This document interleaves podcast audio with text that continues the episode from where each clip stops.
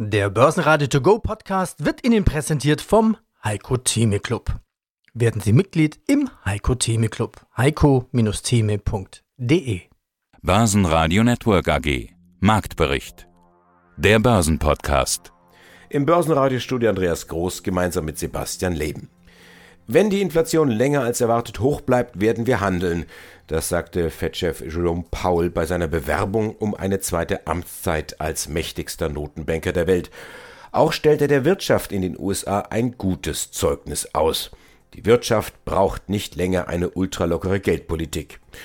Problematisch aber sind die unterbrochenen Lieferketten. Hier gibt es nämlich keine historischen Präzedenzfälle, an denen man sich orientieren kann.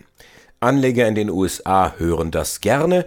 Der Dow Jones bleibt im Erholungsmodus und auch der DAX hat einen guten Tag erwischt. Mit 15.952 Punkten hat er die Verluste vom Montag nahezu wieder wettgemacht. Man könnte jetzt versucht sein zu sagen, dass die Schnäppchenjäger zugeschlagen haben, aber das wäre nur die halbe Wahrheit. Es ist wohl so, dass die Anleger nach wie vor Vertrauen haben in Wirtschaftswachstum und eine maßvolle Zinspolitik der Notenbanken. Vielleicht ist es auch wieder an der Zeit, das Schlagwort vom Soft Landing, der weichen Landung, zu bemühen. Beim Bitcoin geht es am Dienstag ebenfalls wieder nach oben, aber angesichts der gewöhnlich hohen Volatilität ist ein Anstieg von 2% wohl eher als mickrig zu bezeichnen. Interessant werden übrigens kommende Woche die Zahlen von BioNTech und von Pfizer und damit die Antwort auf die Frage, ob Goldgrube mehr ist als nur die Postanschrift von BioNTech. Unsere Top-Interviews vom Dienstag hören Sie jetzt in Auszügen. Die Volatilität wird dramatisch, das sagt der internationale Anlagestratege Heiko Thieme. Elke Teubenbacher von der Deloitte Tax Wirtschaftsprüfungs GmbH sagt, worauf Anleger bei ihrer Steuererklärung achten sollten. Aramea Chefvolkswirt Felix Herrmann über die bemerkenswerte geldpolitische Wende in den USA und Vermögensverwalter Markus Steinbeiß spricht zur Lage in China, von Zero Covid über Evergrande bis zur Konjunkturerholung, so der Titel seines Interviews. Guten Tag, mein Name ist Markus Steinbeiß von der Vermögensverwaltung Steinbeiß und Hecker in München. Und wir wollen heute über China sprechen. China hat eine globale Bedeutung, hatten Sie im letzten Interview gesagt, und wir sind alle in China investiert, zumindest indirekt, also über die Firmen, in die wir investiert sind, für die China dann oft ein wichtiger Markt oder Zulieferer ist. So einfach ist dieser Gedankengang eigentlich. In China sollen ja demnächst die Olympischen Winterspiele stattfinden. Davor läuft ein strikter Zero-Covid-Kurs. Das Mittel der Wahl sind da dann oft Lockdowns und was das bedeutet und die Folgen, die daraus hervorgehen, die haben wir im Jahr 2021 ausgiebig vor Augen geführt bekommen. Alleine gestern gab es statt Zero 157 neue Covid-Infektionen in China, also das mit mit dem Zero scheint so gerade auch nicht zu funktionieren. Herr Steinbeiß, wie beobachten Sie die Corona-Politik in China und was erwarten Sie dort? Das ist schwer einzugrenzen. Sie haben jetzt einige Zahlen genannt, wie die wirklichen Zahlen aussehen in diesem gigantischen Land. Das steht auf einem anderen Blatt. Also wir kriegen wahrscheinlich nur immer Ausschnitte des wirklichen Geschehens präsentiert. Grundsätzlich, wie Sie eingangs auch formuliert haben, ist das natürlich für die Entwicklung der Weltwirtschaft im, auch im Jahr 2022 von entscheidender Bedeutung, was dort von der, auf der Covid-Seite und dann nachgelagert auch ökonomisch passiert.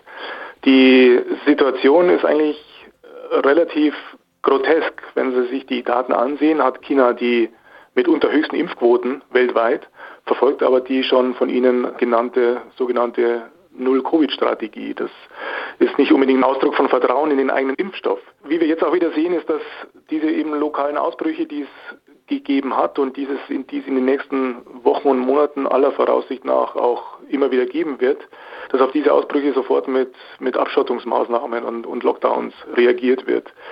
Das hat Konsequenzen nicht nur für dieses Land, sondern natürlich auch für die Lieferketten weltweit. Wir kennen das aus den letzten Monaten seit der Covid-Krise und da sieht man oder wird uns wieder deutlich vor Augen geführt, wie wichtig eigentlich oder wie stark integriert das Land China als immer noch die Werkbank oder eine der wichtigsten Werkbänke der Welt in die globalen Lieferketten ist. Das hat aber auch Auswirkungen auf logischerweise auf den Konsum vor Ort. Also die Sozialkontakte einzuschränken hat natürlich auch die Konsequenz, dass der Konsum, und das sehen wir bei einigen Unternehmen, in weiten Teilen auch relativ schwach bleibt. Also wenn Sie so wollen, das ist eine Blackbox, die nicht unbedingt jetzt ökonomisch getrieben ist, sondern Covid getrieben ist und bei der man sich schon auf Verwerfungen temporärer Natur, und das ist das Entscheidende eigentlich, temporärer Natur einstellen sollte. Insofern, ja, es gibt es zu berücksichtigen auf der anderen Seite, und das glaube ich, können wir auch ansprechen, gibt es natürlich auch ein paar positive Aspekte nach all den Problemen, die dieses Land und diese Ökonomie im vergangenen Jahr hatte.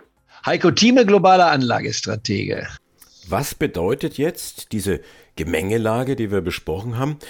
Für die Börse Stand ist ja der, dass wir zwar ein gutes Jahr 2021 hatten, aber zur Wahrheit gehört ja auch, dass seit Mitte des Jahres die Schlagzeile immer wieder die gleiche war. Kampf um die 16.000 DAX-Punkte. Wie lautet denn die Schlagzeile im neuen Jahr? Halten die 16.000 oder ist die andere Schlagzeile vielleicht, wann kommen die 17.000? Gut, ich habe meine Prognose veröffentlicht in dem Magazin Die Einblicke, das war Anfang Dezember. Aber diesem Jahr, ähm, das halte ich auch weiterhin fest mit einigen Nuancen. Die Welt hat sich seitdem auch wieder etwas verändert in den Nuancen. Wir haben eine Situation, die A, die Wirtschaft haben wir diskutiert und dann die Politik haben wir ebenfalls diskutiert, nicht wahr? Neuanfang der äh, Ampelkoalition. Jetzt in der Politik, was wir noch nicht besprochen haben, eine große Herausforderung in diesem Jahr. Biden steht unter einem enormen Zuchtzwang. Die Zwischenwahlen finden Anfang November statt und Zwischenwahlen heißt das, das gesamte Repräsentantenhaus in Amerika mit 435 äh, Mitgliedern neu gewählt wird, nämlich alle zwei Jahre. Und ein Drittel der 100 Senatssitze stehen zur Wahl an. Und die Mehrheiten, die er in beiden Häusern hat, sind äußerst knapp beim Senat 50 zu 50. Da zählt also die Stimme des Vize, seines Vizepräsidenten mit, wenn es um die äh, wichtigsten Entscheidungen geht. Also knapper kann es gar nicht sein.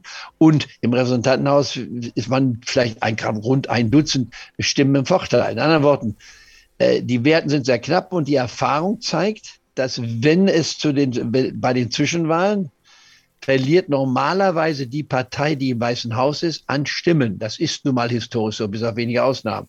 Und zurzeit sieht es so aus, als ob sich das auch bewahrheiten könnte. Das heißt, Biden könnte im November dastehen, dann sprich auf einem Jahr, wenn dann das, der, der neue Kongress zusammentritt, nicht wahr, dass er keine Mehrheiten mehr hat in entweder beiden Häusern, keine oder zumindest nur in einem.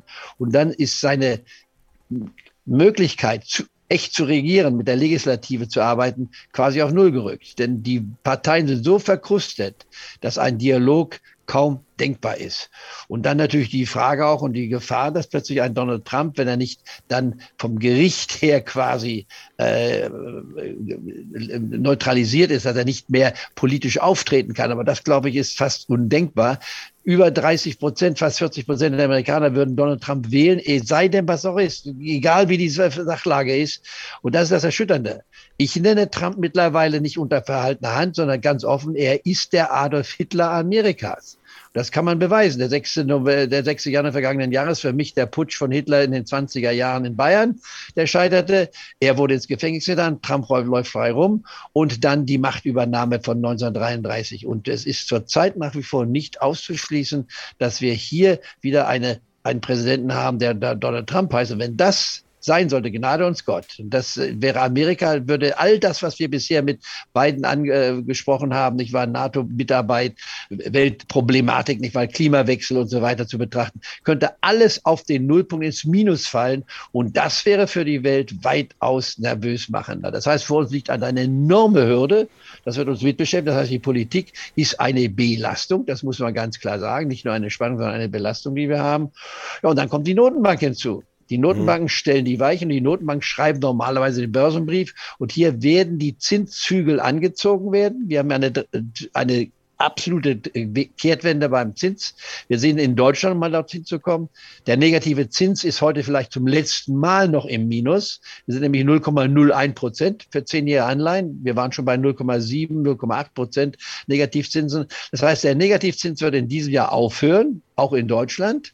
Wir würden Zinsen bezahlen. Wenn der Staat sich Geld borgt, muss er Geld zahlen, was auch ganz normal ist, was ich schon seit Jahren immer wieder äh, nicht nur gefordert habe, gesagt, das wird kommen, deswegen verschuldet euch so hoch, ihr könnt nicht mal mit Negativzinsen, war immer meine Empfehlung, hat kein Mensch, oder hat die Bundesregierung nicht gemacht in großem Stile. Kurzum, der Zins bewegt sich, Renten sind unattraktiv für mich, denn steigende Zinsen heißt, Rentenpapiere verlieren an Welt, also braucht man sich gar nicht keine großen Gedanken zu machen über Rentenpapiere. Und wenn wir im Tageszinssatz bei der 1% oder 2% Marke ankommt, 2%, nicht 1%, bei 1% und die 10-jährigen Anleihen bei 2% oder mehr sind, dann fängt der Rentenmarkt allmählich an, ins Blickfeld für die Profis zu rücken. Und dann wird Geld, was noch für den Aktienmarkt zur Verfügung gestellt wird, teilweise nicht in den Aktienmarkt gehen, sondern in den Rentenmarkt gehen. Das heißt, dann entsteht eine Konkurrenz. Ich rede jetzt von den nächsten, sagen wir, 12 bis 24 Monaten. Und das könnte dann eine Landschaftsveränderung bedeuten. Aber in diesem Jahr noch bleibt der Aktienmarkt die einzige Alternative. Immobilien, die schon sehr stark gestiegen sind, sind bieten meines Erachtens wenig Chancen, äh, wenig Potenzial und die Gewinnkraft, die Gewinnverbesserung einiger Segmente des Marktes. Das werden die Gewinner sein. Aber auch hier, und das ist das entscheidende Thema für uns heute, wird sich ein Wechsel abspielen zwischen den Highflyers oder den Wachstumswerten, die es bisher waren, die keine Dividenden zahlen, äh, die Kursgewinnverhältnisse hatten im hohen ein, äh, zweistelligen Bereich oder sogar dreistelligen Bereich und bei Tesla im vierstelligen Bereich, dass diese Unternehmen eine andere Betrachtungsweise bekommen werden. Und Unternehmen, die zu den Langweilern gehören, wie eine Deutsche Telekom zum Beispiel, eine Bayer etc., BSF, das sind dann die Werte, die man bevorzugt im Portfolio haben muss. Das heißt, hm. wir müssen Umschichtung vornehmen und die Umschichtungen müssen äh, klar beschrieben werden und es wird auch eine relativ hohe Volatilität in diesem Jahr auftauchen. Ja, grüße liebe Zuhörerinnen und Zuhörer. Vielen Dank für die Einladung. Mein Name ist Elke Deubenbacher. Ich bin Senior Managerin im Bereich Tax bei dem Wirtschaftsvorhändler Deloitte in Österreich beim Standort Wien. Auch die letzten dürften so langsam aus der Weihnachts- und Winterpause zurückgekehrt sein und man kümmert sich um die Aufgaben auf der To-Do-Liste und was da Anfang des Jahres ansteht, ist in ganz vielen Fällen das gleiche. Die Steuer steht an. Frau Teubenbacher, was ist denn zu beachten, wenn man investiert hat? Viele Anleger dürften die Steuer ja noch nicht allzu oft aus Investorensicht gemacht haben, ist immerhin eine ganz große Schicht an Anlegern hinzugekommen, aber auch die, die schon lange Anleger sind. Was sind denn die Fragen, die man sich jetzt mal stellen müsste? Ja, richtig. Also zum ersten Punkt, dass es meines Erachtens auch viele neue Investorinnen und Investoren gibt, die sozusagen die Covid-Krise mehr oder weniger ausgenützt haben, um hier einzusteigen oder vielleicht einfach neugierig wurden, beziehungsweise war es ja auch kein allzu schlechter Zeitpunkt. Worauf ich jetzt nun achten muss, unabhängig davon, ob ich schon länger investiert bin oder, oder neu dabei bin, wie so oft im Steuerrecht ist die Antwort, es kommt drauf an und zwar ob die Privatanleger und Anlegerinnen ihr Wertpapierdepot bei einer inländischen Stelle bzw. einem steuereinfachen Broker führen oder bei einer ausländischen depotführenden Stelle bzw. einem nicht steuereinfachen Broker. Abhängig davon ist die Berechnung und die Abfuhr der Steuer mit mehr oder weniger Aufwand verbunden. Beginnen wir vielleicht mit dem Inlandsdepot bzw. dem steuereinfachen Broker und nehmen wir an, die privaten Investorinnen halten Anteile an Aktien, Investmentfonds, Anleihen und verbriefte Derivaten und erhalten während des Jahres Dividendenzahlungen, Zinsen, realisierte Gewinne und Verluste und so weiter. Hier sieht das Gesetz vor, dass bereits die inländische abzugsverpflichtete Stelle, das ist in der Regel die Bank oder bei österreichischen Aktien die Aktiengesellschaft selbst, die Kapitalertragssteuer in Höhe von 27,5 Prozent einbehält und an das zuständige Finanzamt abführt. Die Erträge sind somit endbesteuert, das heißt, dass eine weitere Aufnahme in die Steuererklärung nicht notwendig ist. Und weiter nimmt die Bank auch die Anrechnung von etwaigen ausländischen Quellensteuern vor, wie es in der Praxis häufig bei ausländischen Dividenden der Fall ist, und führt die Verlustverrechnung durch, auf die wir dann später auch gerne noch zurückkommen können. Beim Auslandsdepot bzw. beim nicht steuereinfachen Broker sieht die Situation schon etwas komplexer aus. In einer idealen Welt bekomme ich nach Ende des Jahres von meiner ausländischen Bank oder Broker eine Art Jahressteuerbericht, wo sämtliche mir zugeflossenen Erträge wie Zinsen, Dividenden, Fondsausschüttungen, realisierte Gewinne, Verluste etc. ersichtlich sind. Oder auch nicht. Dann heißt es Abrechnungsbelege und Kontoauszüge zusammensuchen und dann muss ich mich so quasi an die Arbeit machen und für österreichische Zwecke mir alle Werte richtig zusammensuchen wie man hier sieht, ist das alles nicht so einfach und es kann doch zu den ein oder anderen Fragen und Thematiken kommen. Mein Name ist Felix Herrmann, ich bin Chefvolkswirt bei der Aramea Asset Management AG in Hamburg. Was bedeutet also all das, was wir gerade besprochen haben, für den Aktienmarkt? Es klingt ja auch ein bisschen so, als gäbe es genug Potenzial für Volatilität, Rücksetzer, Risiken. Auf der anderen Seite haben Sie ja ein grundsätzlich positives Umfeld gezeichnet. Also frage ich doch mal ganz offen, was bedeutet all das für den Aktienmarkt? Genau, also auf der einen Seite ganz klar, dass das Wachstumsumfeld, das ich skizziert habe, ist sicherlich etwas, was auch die Unternehmensaussichten für die Unternehmen stützen sollte in diesem Jahr. Auf der anderen Seite keine Frage, bedeutet natürlich die Tatsache, dass die Notenbanken, alle zuvor, dass eben die US-Notenbank ein Stück weit die Unterstützung entzieht, dass, ja, ich sag mal, diese QE-Party an den Aktienmärkten ein Stück weit ein Ende finden wird in diesem Jahr. Die Liquiditätsflutung, die wir in den letzten äh, Jahren erlebt haben, die wird ein Stück weit beendet werden. Und jetzt ist dann am Ende des Tages die Frage, wenn dann sozusagen die Ebbe einsetzt, welche Sektoren ohne Badehose dastehen, um es mal bildlich zu formulieren, und welche nicht. Unter dem Strich zeigt aber vor allem eben auch die Vergangenheit und der Blick auf vergangene Zinsanhebungszyklen in den USA, dass jetzt diese Phasen nicht notwendigerweise mit einer schlechten Aktienmarktperformance einhergehen. Klar, Rückenwind fühlt sich ganz ein, eindeutig anders an, das muss, man, das muss man so deutlich sagen, aber die Statistik zeigt, dass US-Aktien in den zwölf Monaten vor der jeweils ersten Zinsanhebung der US-Notenbank im Schnitt 12,5 Prozent Rendite gemacht haben. Also das ist durchaus noch sehr ordentlich. Und wenn man sich das dann anschaut, wie es weitergeht, ab dem Zeitpunkt, wo die US-Notenbank dann die Zinsen anhebt, da ging dann die per Anno Rendite auf 5,4 Prozent zurück. Das sind jetzt Beobachtungen seit 1990. Das sind deren vier Zinsanhebungszyklen, die da sozusagen in diese Untersuchung mit eingeflossen sind. Also das zeigt klar, die Brötchen, die gebacken werden, sind ein Stück weit kleiner, aber die Aktienmärkte können durchaus weiter performen und ich würde die Prognose wagen, dass eben im Vergleich zu den oder vor dem Hintergrund, dass eben die Zinsen in den früheren Zinsanhebungszyklen deutlich höher gewesen sind und die Kurven deutlich steiler zu Beginn auch der Zinsanhebungszyklen gewesen sind, dass eben dieses Tina-Mantra eben eine durchaus größere Rolle jetzt auch nochmal in diesem Marktumfeld spielt, sodass man davon ausgehen kann, und eben auch die Prognose wagen kann. Und das tun wir auch in unserem Ausblick, dass die Performance auf das Gesamtjahr geschaut oberhalb von diesen 5,4 Prozent liegen könnte.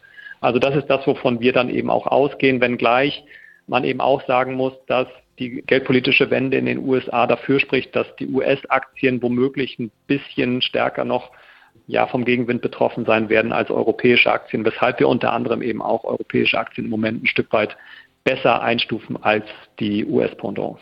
Das Team vom Börsenradio wünscht Ihnen ein stets gutes Händchen bei all Ihren Investmententscheidungen. Für Sie am Mikrofon heute Andi Groß. Börsenradio Network AG Marktbericht. Der Börsenpodcast. Der Börsenradio To Go Podcast wurde Ihnen präsentiert vom Heiko Theme Club. Werden Sie Mitglied im Heiko Theme Club. heiko-theme.de